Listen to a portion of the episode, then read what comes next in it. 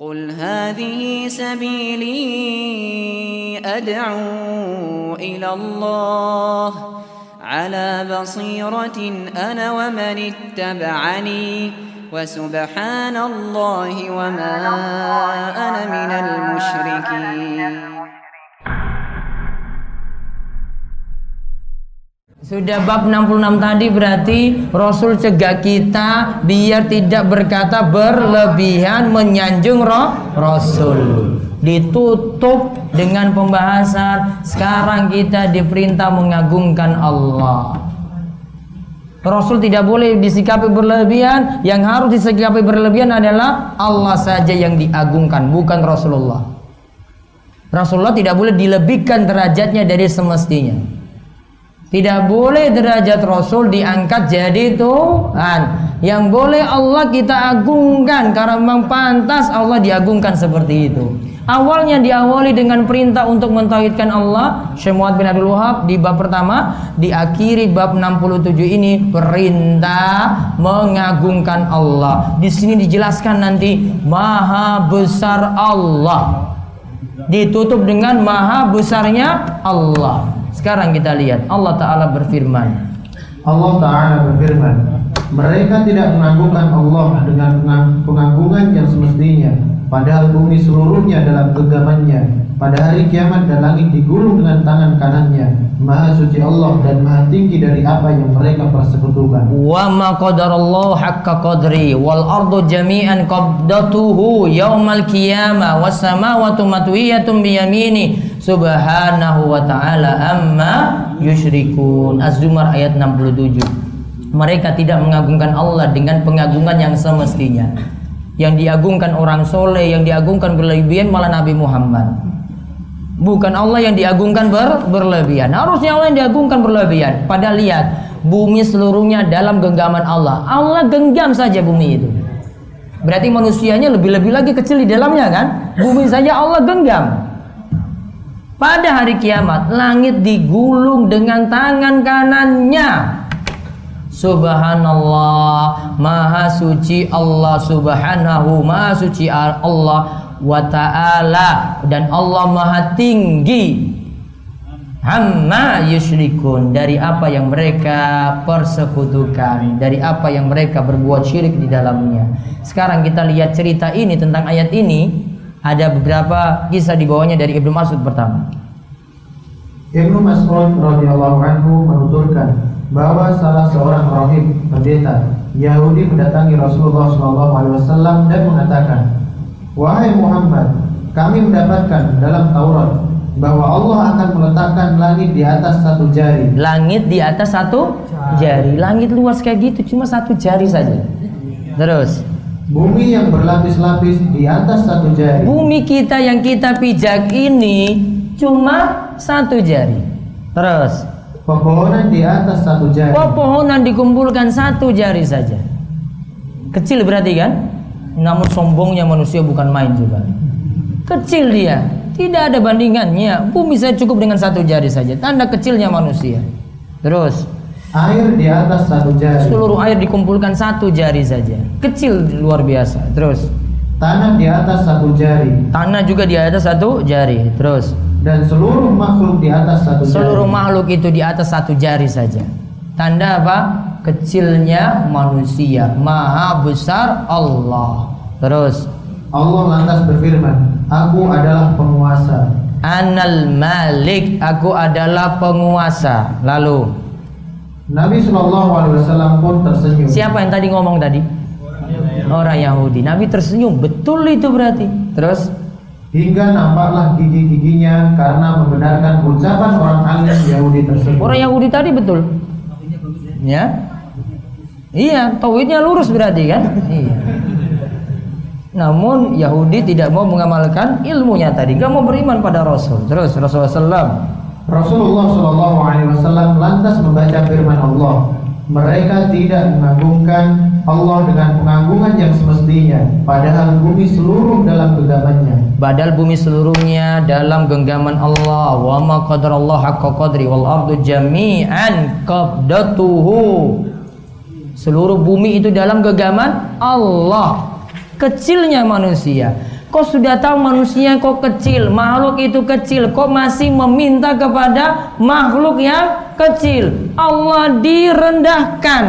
Maka orang yang berbuat syirik itu tidak agungkan Allah, sama saja merendahkan Allah karena Allah disamakan dengan makhluk yang kecil. Ya kan? Allah yang maha besar tadi disamakan dengan makhluk yang kecil. Itulah Allah kenapa tidak setuju di sini. Sampai tadi yang kita bahas juga dalam masalah gambar tadi kan, karena disamakan. Allah nggak setuju, nggak akan ridho di sini, nggak akan rela disamakan dengan makhluknya yang kecil. Terus dalam riwayat Imam Muslim. Dalam riwayat Imam Muslim dikatakan, gunung-gunung dan pepohonan di atas satu jari. Allah lantas menggoncangkannya, lantas berfirman, Akulah sang penguasa dan akulah Allah. Taib wal jibalu wasyajaru ala isba' gunung-gunung dan pohonan di atas satu jari. Allah lantas katakan menggoncang-goncangkannya tadi itu loh. Lantas berfirman akulah anal malik anallah akulah penguasa kata Allah akulah Allah. Terus dalam riwayat Imam Bukhari. Dalam riwayat Imam Bukhari dikatakan Allah meletakkan langit di atas satu jari air dan tanah di atas satu jari seluruh makhluk di atas satu jari. Terus Imam Muslim Imam Muslim meriwayatkan hadis marfu dari Ibnu Umar radhiyallahu anhu pada hari kiamat Allah Azza wa Jalla akan menggulung langit lantas memegangnya dan dengan tangan kanannya. Allah lantas berfirman, Akulah sang penguasa, mana orang-orang yang berbuat aniaya, mana orang-orang yang menyombongkan diri. Allah lantas menggulung tujuh bumi dan memegangnya dengan tangan kirinya. Allah lantas berfirman, Akulah sang penguasa. Mana orang-orang yang berbuat aniaya, mana orang-orang yang menyombongkan diri. Nah, Allah nantang kepada makhluknya tadi, mana orang-orang yang sombong. Padahal dia adalah hanyalah makhluk kecil, mau menantang Allah Subhanahu wa taala. Tidak ada yang bisa berbicara ketika itu. Ibnu Abbas. Ibnu Abbas radhiyallahu anhu mengatakan, tujuh langit dan tujuh bumi yang berada di telapak tangan Allah itu hanya seperti sebutir biji sawi di atas tangan seseorang di antara kalian. Bandingan apa tadi? Tujuh langit, tujuh bumi berada di telapak tangan Allah itu seperti biji sawi. Kecil kan berarti di atas tangan seseorang di antara kalian. Cuma diginiin saja. Ibarat sini. Ya. Ibaratnya kalau mau bandingkan seperti itu, kecil sekali. Lalu Ibnu Jarir Ibnu Jarir menuturkan bahwa Yunus telah menyampaikan hadis kepada dari Ibnu Wahb dari Ibnu Zaid dari bapaknya bahwa Rasulullah Wasallam bersabda, tujuh langit yang berada di kursi Allah hanya seperti tujuh keping uang dirham yang dilemparkan di atas perisai. Tujuh langit yang berada di kursi Allah, tujuh langit ya di bawah di yang berada di kursi Allah. Ini sekarang membahas kursi ini. Hanya seperti tujuh keping uang dirham yang dilemparkan di atas perisai. Perisai cuma segini dilemparkan uang ya, seperti kita punya uang logam dilemparkan di situ. Kursi Allah besar sekali. Terus Ibnu Jarir lagi. Ibnu Jarir mengatakan bahwa Abu Dzar mendengar Rasulullah Shallallahu Alaihi Wasallam bersabda. Nah, kita ulang tadi, kalau kursi Allah dikatakan besar seperti itu, Allahu Akbar. Allah lebih besar lagi dari kursi tadi. Karena tidak mungkin ada yang menandingi Allah. Itu bayangan kursinya loh tadi dibandingkan dengan apa? Tujuh langit. Terus Rasulullah SAW bersabda. Rasulullah SAW bersabda, kursi yang berada di atas arsh itu hanya bagaikan sebuah cincin besi yang dilemparkan di atas padang pasir. Tahu padang pasir? Lempar cincin situ. Itu bandingkan kursi Allah. Kursi Allah segitunya besarnya. Lebih-lebih lagi Allah, Allahu Akbar, Allahu Akbar min kulli kabirin. Allah Maha besar daripada sesuatu yang besar. Terus Ibnu Mas'ud menuturkan.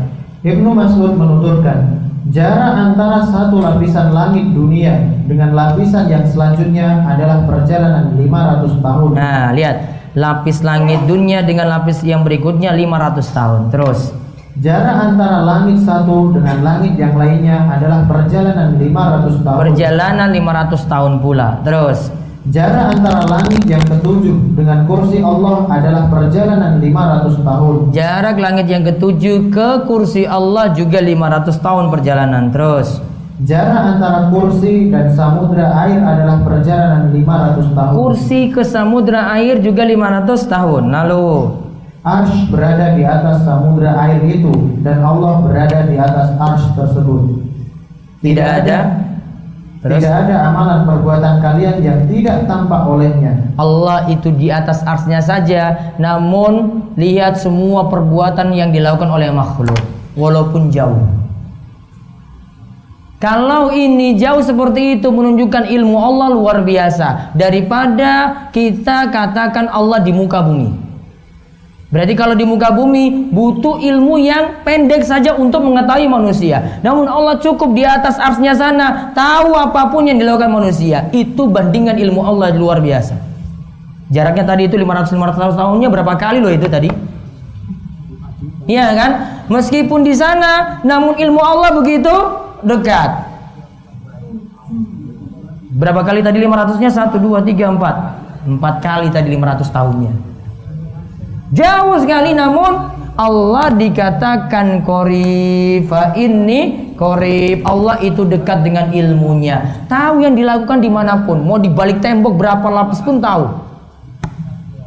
Allah di atas arsnya arsnya itu paling tinggi. Di antara makhluk Allah Allah di atas itu. Dan maha besar daripada arsnya. Padahal ars itu makhluk Allah yang paling besar. Kursi tadi sudah besar tadi itu belum lagi arsnya. Di atasnya baru Allah Subhanahu wa taala. Berarti Allah Maha tinggi di atas seluruh makhluknya, bukan di mana-mana. Kalau di mana-mana cuma mengkonsekuensikan ilmu Allah itu dekat saja. Berarti harus dekat ini baru tahu si A ini lakukan apa. Namun kalau ini ilmu Allah luar biasa jauhnya. Iya kan? Iya. Itu menunjukkan ilmu Allah yang luar biasa. Karena kalau manusia terbatas dulu saya ingin tahu di depan sana jarak sekian saja. Namun Allah tidak butuh jarak seperti itu. Cukup jauh dari tempat seperti itu dari arsnya saja tahu apa yang dilakukan oleh makhluk sampai batinnya pun Allah tahu. Hadis di atas juga diriwayatkan. Lanjut. Hadis di atas juga diriwayatkan oleh Al-Mas'udi dengan lafaz yang sama dari Asim, dari Abu Wa'id, dari Abdullah. Al-Hafidh Al-Zahabi mengatakan bahwa asar tersebut memiliki banyak jalan periwayatan. Ya, terus Al-Abbas bin Abdul Muttalib. Al-Abbas bin Abdul Muttalib menuturkan bahwa Rasulullah Shallallahu Alaihi Wasallam bersabda, Apakah kalian tahu berapakah jarak antara langit dan bumi? Kami menjawab, Allah dan Rasulnya lebih mengetahui. Nabi bersabda, jarak langit dan bumi adalah perjalanan 500 tahun, sedangkan jarak tiap langit adalah perjalanan 500 tahun. Tebal tiap lapis langit adalah perjalanan 500 tahun.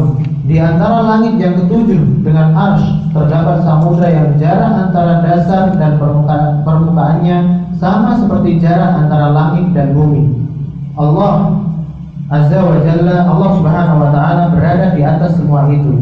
Tidak ada amal perbuatan manusia yang tidak tampak oleh Nah, lihat pada kalimat yang terakhir itu. Wallahu subhanahu wa ta'ala fauqa dzalik wa laysa yakhfa alaihi syai'un min a'mali bani Adam. Allah di atas itu semuanya dan tidak ada ilmu, tidak ada sesuatu pun yang samar bagi Allah. Allah tahu semuanya itu. Walaupun dengan perjalanan yang jauh tadi. Itu luasnya ilmu Allah. Sekarang kandungan bab. Kandungan bab satu, tafsir firman Allah Ta'ala Padahal bumi seluruhnya dalam genggamannya pada hari kiamat Pada, uh, firman Allah tadi wa ma qadarallahu haqqa qadri wal ardu jami'an qabdatuhu. Terus yang kedua, pengetahuan tentang keagungan Allah dan sebagiannya masih dikenal oleh orang dan sebagainya dan sebagainya masih, masih dikenal, oleh orang-orang Yahudi yang hidup pada zaman Rasulullah SAW bahkan mereka tidak mengingkarinya dan tidak pula mengotak-atik maknanya. Terus yang ketiga, Rasulullah SAW membenarkan keterangan dari orang alim Yahudi tersebut bahkan Al-Quran juga membenarkan hal itu. Maka kalau dari Yahudi itu benar dikatakan benar, namun tentu ada yang membenarkannya dan ketika itu Rasulullah SAW sendiri yang membenarkannya. Yang keempat, Rasulullah Shallallahu Alaihi Wasallam tersenyum ketika orang alim Yahudi menjelaskan pengetahuan yang agung itu. Rasulullah SAW tersenyum ketika orang alim Yahudi menjelaskan pengetahuan yang agung itu. Tanda menyetujui apa yang dikatakan oleh orang Yahudi. Terus diterangkan bahwa Allah memiliki dua tangan langit berada di tangan kanan dan bumi berada di tangan Allah yang lain. Ya, tangan Allah yang lain tidak disebut tangan kiri. Kenapa? Kenapa? Itu tidak adab. Menyamakan juga dengan ma makhluk. Pokoknya dibilang tangan kanan tadi disebut, namun ah, di tangan yang lainnya. Nah, tidak boleh disebut tangan kiri karena nanti menyamakan Allah dengan makhluknya. Dan tangan kiri identik dengan apa? Jelek.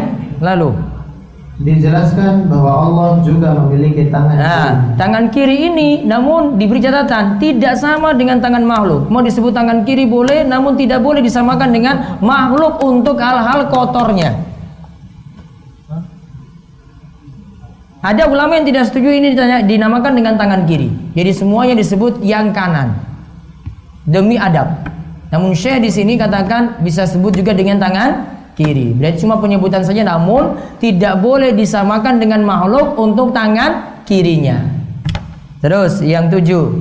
Dijelaskan tentang keberadaan orang-orang yang lalim dan menyembuhkan diri terhadap keagungan Allah. Ya di sini Allah tantang orang-orang yang sombong. Yang kedelapan. Dijelaskan bahwa tujuh langit dan tujuh bumi jika diletakkan di atas telapak tangan Allah hanya seperti sebutir biji sawi diletakkan di atas tangan kita. Nah, hanya seperti khardalah ya, seperti biji sawi yang diletakkan di atas tangan kita. Kecil sekali makhluk-makhluk yang ada. Yang kesembilan, Besarnya kursi Allah dibandingkan dengan langit. besarnya kursi Allah seperti cincin yang dilemparkan di padang pasir. Terus 10. Luasnya arsh dibandingkan dengan kursi Allah. Ars lebih luas daripada kursi dan Allah lebih besar daripada arsnya. 11. Arsh itu bukanlah kursi Allah maupun samudra air. Ars itu berbeda dengan kursi, samudra air juga berbeda. Yang 12. Jarak antara langit satu dengan langit yang berikutnya. Berapa tadi? 500 tahun perjalanan. 13. Jarak antara langit satu dengan langit yang berikutnya. 13. Jarak antara langit yang ketujuh dengan kursi Allah. Berapa? 500 tahun perjalanan. 14. Jarak antara kursi Allah dan samudra air. Jarak antara kursi Allah dan samudra air berapa? 500 tahun perjalanan. 15. Arsh letaknya di atas samudra air. 16. Allah berada di atas arsh. Allah berada di atas ars. Ars paling tinggi, makhluknya yang paling tinggi dan Allah berada di atas makhluknya yang paling tinggi tadi. Namun ingat, Allah tidak butuh pada ars. Allah tidak butuh pada ars. Jangan kira ars itu seperti ibaratnya duduk di kursi kayak gini. Kalau duduk di kursi kayak gini, maka orang yang duduk itu butuh space tempat yang lebih luas. Allah tidak seperti itu, maka tidak dikatakan Allah butuh pada ars. Terus yang ke-17. Jarak antara langit dan bumi. Tadi sudah dijelaskan dalam hadis. Terus yang 18. Tebal setiap langit adalah perjalanan 500 tahun. Tebal setiap langit adalah perjalanan 500 tahun. 19. Jarak antara permukaan dan dasar samudra yang berada di langit adalah perjalanan 500 tahun. Berjarak 500 tahun perjalanan. Allah Subhanahu wa taala lebih mengetahui. Semoga selawat dan salam senantiasa tercurahkan kepada junjungan kita Muhammad sallallahu alaihi wasallam, keluarganya dan para sahabatnya semuanya. Dirampungkan satu Rojab di bulan suci di bulan haram 1439 Hijriah, rampung di kitab tauhid 67 bab. Alhamdulillahilladzi bi ni'mati tatimmu sholihat. Nanti insya Allah perjalan eh, pelajarannya lanjut lagi daurah seperti ini. Tanggal 10 Mei itu tanggal merah, tapi hari Kamis. Berlanjut hari Jumatnya dan hari Sabtunya. Kamis, Jumat, Sabtu. Mungkin nanti ada yang nggak bisa ikut Jumat, nanti Sabtunya bisa ikuti. Pelajarannya Firqotun Najiyah. Golongan yang selamat. Arab bayar apa gratis?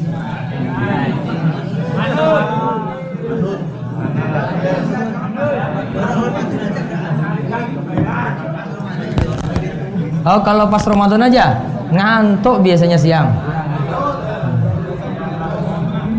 Ramadan nanti biar ngurus masjidnya masing-masing. Nanti masjidnya kosong gimana?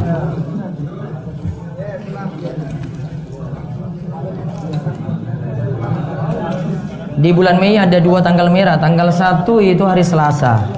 Insya Allah seminar Biro Jodoh. Seminar Biro Jodoh. 1 Mei. Nggak ikut seminar nggak akan dapat jodoh. Hari Selasa tanggal 1. Tanggal 10-nya hari Kamis. Hah? Yang mana? Mau ikut Biro Jodoh?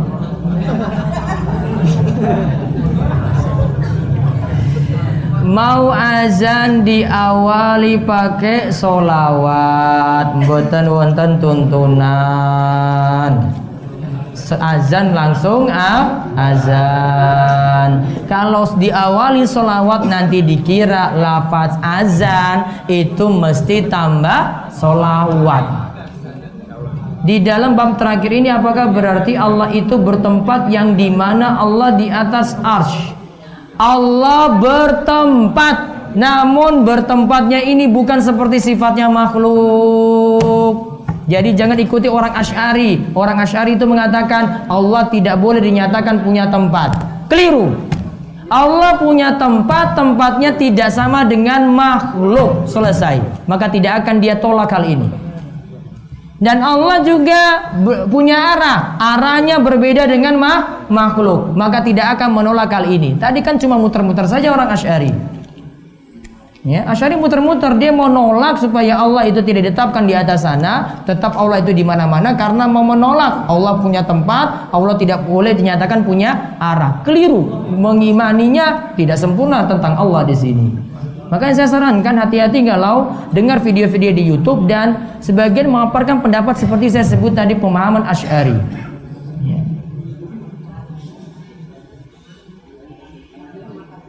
Tentang syafaat Nabi Muhammad pada orang beriman di padang masyar itu disebut dengan syafaatul uzma. Di sini di bab kitab tauhid ini sudah kita bahas tentang masalah syafaat. Situ juga ada hadis syafaatnya. Itu bisa dibaca uh, di bab 17 halaman 77. Dulu saya pernah bersumpah atas nama Allah untuk tidak melakukan ini dan itu. Kemudian saya melanggarnya. Apakah saya harus melakukan pembayaran kafarot? Iya. Bayar kafarohnya tadi. Apa bentuknya? Apa?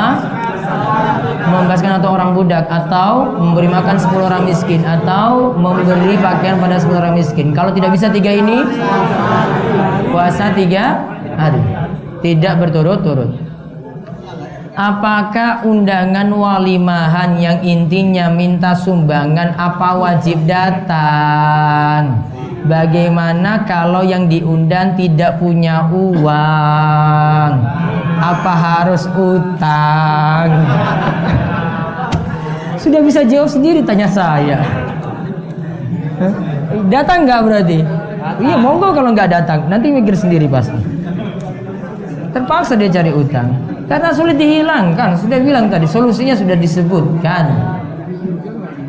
Terus dikunjung lagi ya. Indikasi disebutkan bahwa apa ini? Yang mudah-mudah saja dibaca ya.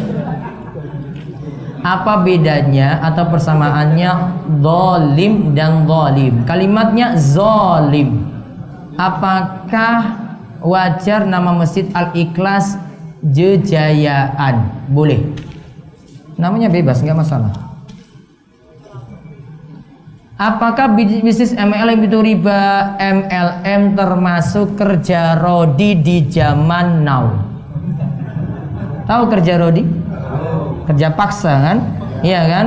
Yang di mana yang kerja Rodi? Yang di level bawah apa level atas? Ya wes, mau dizolimi ya monggo silahkan. Mau kembali lagi ke zaman eh, Belanda lagi, Romusa Belanda, monggo silahkan ikut MLM. Bolehkah berbohong di saat sedang puasa sunnah demi menutupi puasa sunnah tersebut? Nggak boleh. Bilang saja, oh maaf, saya lagi nggak makan sekarang ini. Sudah lagi nggak makan kan ya? Memang lagi nggak makan. Apakah jika sudah dapat sanat kitab tauhid boleh buka kajian tauhid di rumah? Bagaimana prosedur pengambilan sanat? Boleh, namun saya yakin siapa yang ikut kitab tauhid dari awal sampai akhir? Satu, dua, tiga, empat. Mbah Muji mana Mbah Muji? Jenengan dari awal sampai akhir toh? Kan bolos mboten kitab tauhid. Mboten. Wah, iya, itu yang dapat sana berarti sepuh-sepuh semuanya. Nanti saya beri nanti insya Allah. Boleh ngajar ini. Tapi yang lainnya yang belum belum bisa diberi sana. Seandainya Fulan menikah dengan si A, kemudian si Fulan bercerai dan menikah lagi dengan si B, takdir yang sebenarnya ketika Allah memberikan jodoh kepada kita, maka takdir kita dengan si A atau si B, dia nikah dengan dua-duanya kan berarti kan? Takdirnya berarti dengan si A dengan si B. Kok bingung di sini? Apakah ada perbedaan antara takdir dengan nasib? Kadang istilahnya hampir sama antara takdir dan nasib. Namun lebih tepat kita katakan takdir. Apakah setiap berdoa harus mengangkat tangan? Tidak. Beberapa doa tertentu tidak diharuskan angkat tangan. Namun hukum asal berdoa angkat tangan. Ya tadi Al Haris nama iblis. Bagaimana orang yang diberi nama Haris? Coba ada dua makna di sini. Bisa jadi nama iblis, ada nama yang lainnya lagi. Tadi ada kalimat ihris ya. Ihris berarti apa? Semangat lah. Berarti kalau haris berarti orang yang semangat. Mudah-mudahan namanya maksudnya itu. Bukan pakai nama iblis. Penggunaan nama Abdul di belakang nama Muhammad, apakah boleh Ustadz? Contoh Muhammad Abdul, saya sendiri berarti. Muhammad Abdul Qadir, Muhammad Abdul Somad dan nama Abdi. Abdi Putra Abdi Somad. Abdi Purba dan Abdi Somad. Abdi artinya Abdul sama dengan Abdul ya. Betul ya? Baiknya tidak pakai kecuali nama Allah di belakangnya. Sedangkan Muhammad Abdul Qadir masih boleh. Muhammad Abdul Somad masih boleh. Cuma ada dua nama di situ. Kalau orang ayah orang orang Arab nggak biasa pakai nama lebih daripada satu kata nggak biasa. Nama Muhammad ya Muhammad. Nama Ahmad ya Ahmad namanya dia nggak pernah pakai nama dua atau tiga. Cuma ada orang Indonesia saja. Bahkan empat lima nama juga ada. Sugeng Riyadi Parjo Wiono apa gitu. Ini ngawur maksudnya. Bagaimana sikap kita apabila ada yang berucap berdoa menurut kepercayaan atau agama masing-masing? Wallahu a'lam. Saya belum bisa jawab. Apa boleh berdoa demikian? Allahumma ja'alha riya'an wa la taj'alha rihan. Allahumma ja'alha rihan wa la taj'alha rihan. Ya Allah jadikanlah itu angin dan janganlah jadikanlah itu angin. Itu artinya. Kalau nggak pas ya berarti nggak perlu baca doa itu. Mungkin doa untuk menghalangi angin kali.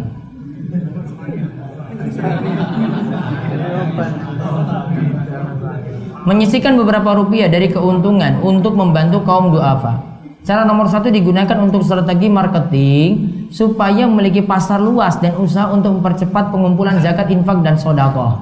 Apakah termasuk perbuatan ria? Apakah termasuk hanya mengejar duniawi saja? Kalau Allah ini kayaknya tidak mengejar duniawi, namun uh, amalan tadi baiknya disembunyikan. Kalau memang dia ingin keuntungan dari bisnisnya itu untuk sodako. Untuk sodakonya itu dia sembunyikan.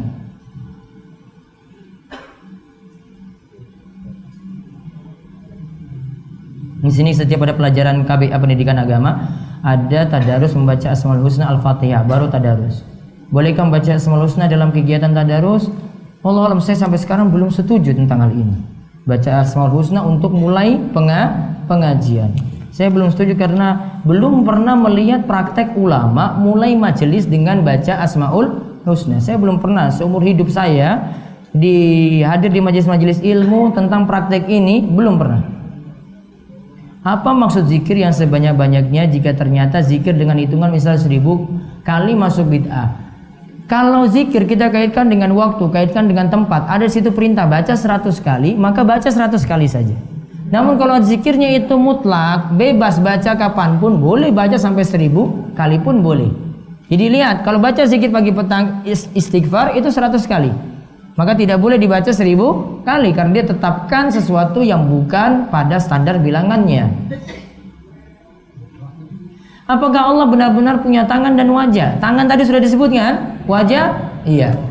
Imani saja seperti itu daripada menentangnya. Kenapa Umar bin Khattab sangat mudah untuk memenggal orang-orang? Karena salah. Kalau tidak salah nggak mungkin. Fataya fatati gulami itu artinya mungkin pendekatannya anakku seperti itu lebih lebih pas kita itu artikan. Kapankah dalil Al-Quran atau hadis harus dipahami secara tekstual dan kapan secara kontekstual? A, dalil dari Al-Quran dan hadis asalnya itu secara zahir kita maknakan. Disuruh makan dengan tangan kanan, berarti kita imani itu makan dengan tangan kanan. Jangan bilang bahwasanya ah ini kan konteksnya ini ini untuk tangan yang bersih itu kan biasanya tangan yang kanan, tangan kiri tangan yang kotor. Maka tidak apa-apa kalau tangan kiri itu bersih pakai tangan kiri juga. Itu namanya kita selewengkan makna. Pahami saja secara tekstual. Ingat itu hukum asal. Pelajaran lebih jelas tentang hal ini kalau pelajari usul fikih, maka nanti akan lebih memahami hal tadi itu lebih jelas. Allah itu tempat meminta. Tapi ada istri minta uang pada suami. Anak minta kebutuhan pada orang tua. Ini bagaimana hukumnya? Untuk manusia Jika mampu untuk itu Dan dia yang nanti memberikan Kita minta pada manusia nggak apa-apa. Mas tolong ambil pena saya di situ mas.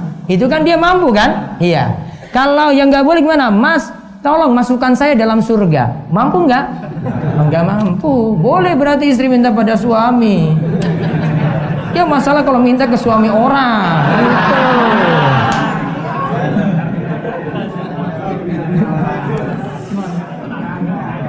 Lebih baik menikahi sepupu atau mantan pacar. Ya sama-sama sudah taubat dan ikut ngaji pula atau dua-duanya galau.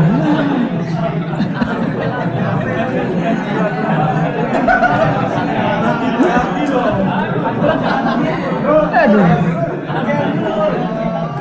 Pilih mana yang paling soleha. Kalau dua-duanya ya sudahlah dua-duanya. Kalau mau luar biasa antum ya.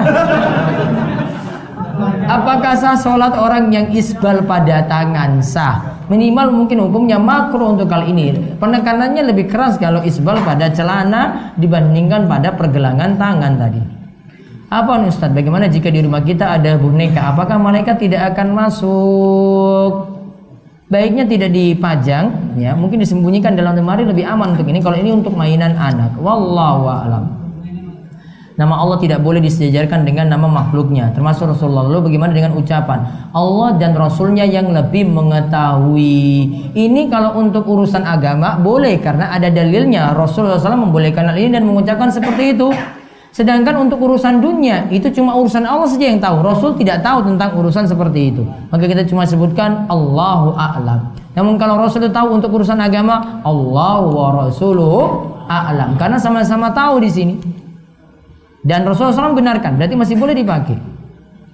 Bagaimana hukum menonton kartun? Karena sudah jelas dia malu bernyawa dan ketika menonton menunjukkan kita ridho tanpa ada pengingkaran. Yang jelas perbuatan untuk membuatnya itu lebih parah yaitu menggambarnya lebih parah dibandingkan dengan orang yang pakai gambarnya atau orang yang menontonnya. Seperti itu jawaban saya biasanya apabila memiliki dana yang cukup untuk mendaftarkan haji reguler akan tetapi melihat jadwal keberangkatan yang harus menunggu sampai belasan tahun maka sebaiknya daftar haji dulu atau melaksanakan umroh dulu umroh dulu. Karena sudah kepingin sekali ke tanah suci maka bisa umroh dulu. Mudah-mudahan dengan umroh banyak berdoa di sana supaya bisa segera berangkat haji Bagaimana hukumnya batu nisan di makam? Tadi sudah disebutkan kubur tidak lebih dari sejengkal. Rumah yang ada gambar makhluk hidup bagaimana? Tidak dipajang. Apa atau bagaimana penjelasannya celana cingkrang dan berjenggot? Itu adalah ajaran Nabi. Celana cingkrang tadi di atas mata kaki manfaatnya lebih bertakwa, lebih bersih, lebih awet celananya. Dan berjenggot itu bagaimana? Termasuk ajaran Nabi SAW dan berjenggot menurut Imam Nawawi adalah membiarkan jenggot apa adanya tanpa dipangkas. Saya penasaran Ustadz. Kalau sholat bersanding dengan anak, apakah itu bentuk pendidikan kepada anak atau ada riwayat yang dilakukan oleh para salaf? Barangkali bisa dijadikan inspirasi buat jamaah. Biar anak itu tertarik terus untuk sholat berjamaah, ditaruh di samping kita kalau melaksanakan sholat. Biar terbiasa untuk berjamaah ke masjid. Apa hukumnya membuat karya fiksi atau novel? Fiksi itu berarti nyata atau tidak? Wallahu alam, saya belum bisa putuskan hukumnya. Mohon dijabarkan lagi tentang miskin yang sombong. Apakah ketika dulu kita pernah berlebih rizki, lalu masyarakat luas dan kerabat sudah lazim menganggap kita mampu, namun sekarang kita jatuh miskin, lalu masyarakat masih sering datang ke kita untuk meminta bantuan dan dana sosial. Ketika kita bersusah payah membantu, ini termasuk miskin yang sombong atau bagaimana? Miskin yang sombong nggak sadar dirinya itu miskin dan dia merasa masih di atas yang lainnya dengan menganggap dirinya itu lebih luar biasa daripada yang lainnya. Sombong itu seperti itu. Bukan rendah hati dia, namun dia berlebihan ya, menganggap kedudukannya istimewa di hadapan yang lain padahal dirinya miskin. Apakah keburukan atau maksiat, kebaikan, amal soleh merupakan bagian dari takdir? Iya. Allah yang beri taufik tadi dan Allah sudah catat dalam takdir.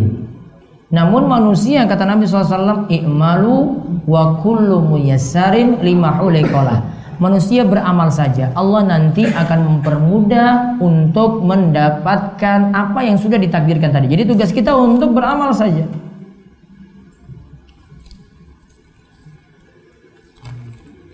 Apakah boleh menonton ceramah-ceramah Dokter Zakir Naik? Boleh. Bah, beliau sering menjawab pertanyaan ateis dengan akal pikiran. Itu bukan dengan akal pikiran. Memang kadang harus dibahas jelas dengan logika. Namun dari dalil yang beliau sampaikan, beliau pakar dalam masalah ini dan beliau pantas menjawabnya seperti itu. Karena kalau dengan orang ateis pakai dalil nggak bisa masuk, harus pakai logika juga. Namun dengan logika yang benar, logika yang sesuai dengan dalil.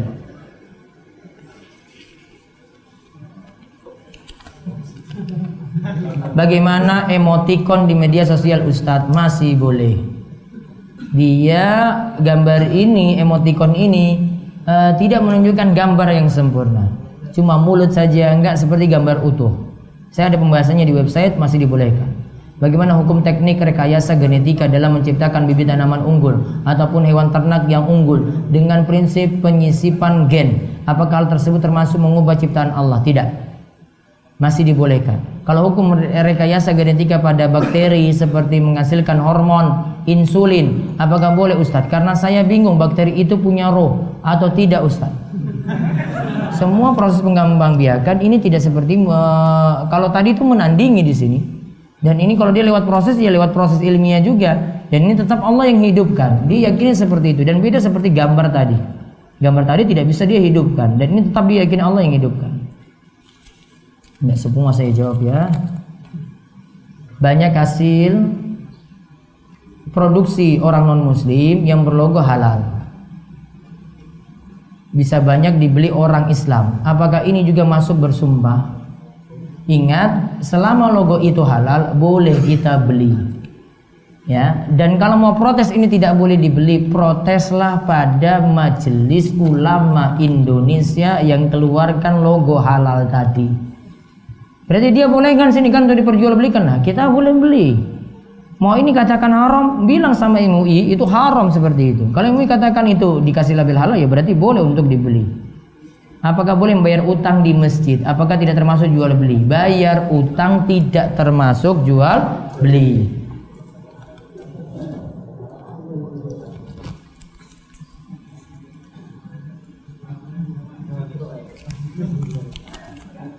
Apakah syirik? Apakah Syekh Muhammad menyusun kitab tauhid dengan sistematis mulai dari bab terpenting sampai akhir iya. Beliau susun sistematis sekali yang kelompok amalan hati yang syirik-syirik dia beliau golongkan sendiri yang terkait dengan lisan beliau golongkan sendiri sampai untuk perantara preventif melindungi kita dari syirik beliau letakkan terakhir baru terakhir adalah mengagungkan Allah. Awal-awal syirik besar di awal-awal tapi beranjak dari syirik kecil dulu, jimat dulu dibahas, terus nanti ngalap berkah, terus baru nanti sembilan pada selain Allah, nazar kepada selain Allah, baru nanti tentang masalah orang soleh yang dilebih-lebihkan, baru kepada kubur, baru ke masalah yang lain. Bagaimana hukumnya dengan digital printing, menggambar dari foto menggunakan media digital seperti gambar vektor, webpub dan semacamnya. masih dibolehkan. Tiga lagi ya. Tumpuk ini. Allah di atas ars yang tinggi. Bagaimana kita jawab bila anak kita bertanya Allah di mana? Allah di atas sana. Selesai. Apa anak nggak bisa mikir? Bisa. Allah di atas sana. Malah kalau nanti jawab Allah di mana-mana, terus di mana sekarang? Bingung lagi ibunya jawab kan? Apakah orang yang sudah meninggal? Kemudian dibacakan Yasin itu ada tuntunannya. Ganti dengan talkinkan La ilaha illallah. Bagaimana orang yang mencela jika hari panas berharap hujan? Tadi sudah tadi. Boleh nggak? Kalau bilang hari panas saja masih boleh untuk pemberitaan. Namun kalau mencela ketetapan Allah tidak boleh. Kalau menyebut Sayyidina Muhammad boleh tidak? Boleh tidak tadi?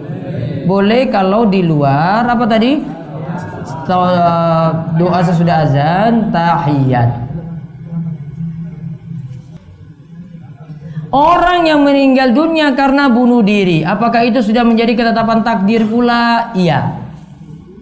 Sudah jadi ketetapan takdir. Namun ingat itu jadi rahasia ilahi. Sebelum nanti terjadi baru itu diketahui dia bunuh diri. Namun orang yang bunuh diri sebelumnya tidak tahu kalau itulah takdirnya. Ada yang nekat bunuh diri nggak jadi. Ya kan? Ada yang nekat bunuh diri nggak jadi. Karena Allah tidak tentukan kamu mati dengan cara itu. Ya. Maka tetap dengan takdir Allah pula. Namun ingat manusia tidak dipaksa untuk takdir. Manusia punya ikhtiar, punya pilihan. Manusia punya pilihan.